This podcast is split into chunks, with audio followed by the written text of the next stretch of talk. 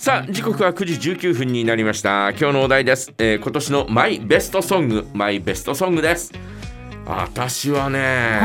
まあ今年はねいろいろと、えー例えばだよ、うん。吉田拓郎が引退とかね、あー。えーがありまして最後の曲が「あー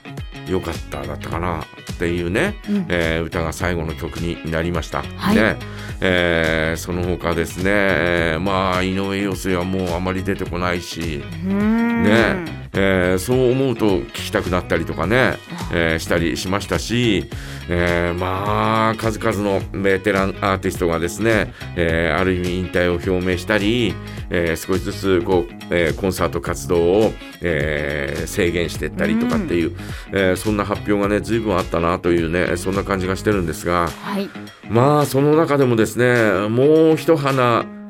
咲かせるぞと言ってですね、えー頑張ったそんなアーティストもいるわけで、うんえーその中のえー一人がですね、えー桑田佳祐だと思うんですね。あで、ーえーなおかつですね桑田佳祐は今年はですね、えー時代遅れのロックンロールバンドというですね曲を、えーリリースしました。うんえー桑田佳祐世良正則そして、えー野口五郎ね。えーチャーそして、えー佐野元春と、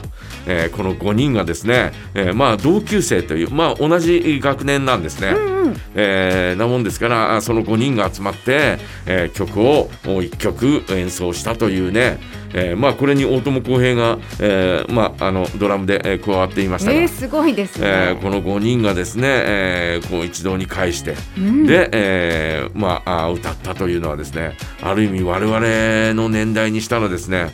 ちょっと信じられないことで、うん。まあ、かつてはですね、まあ、それぞれこうなんていうのかな、えー火花を散らすような、えーそんなようなね、えーこう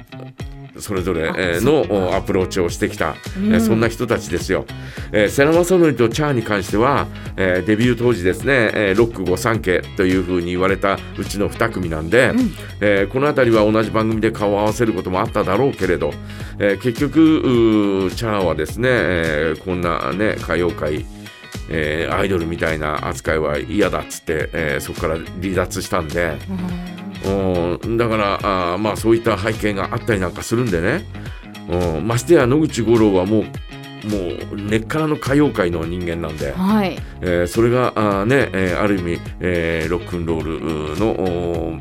メンバーと、えー他のメンバーとですね、えーこう相通ずるところがあったというところもですね、えーすごいなというふうに思いましたし、うんうんうんなんたってこの5人がですね、えー集まってやるっていうところがすごいしはい。でなおかつ、えーこの5人が「紅白歌合戦」に出るというのはですね紅白出場決定してました。決定してるんですよ。あー。まあまあ、あのー収録で、えー事前収録でということなんですが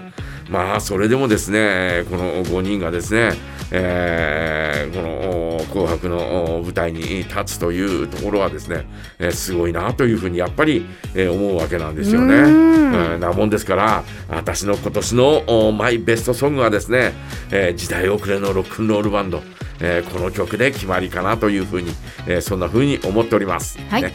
えーということで、えーそれではその曲をお届けしましょう時代遅れのロックンロールバンド。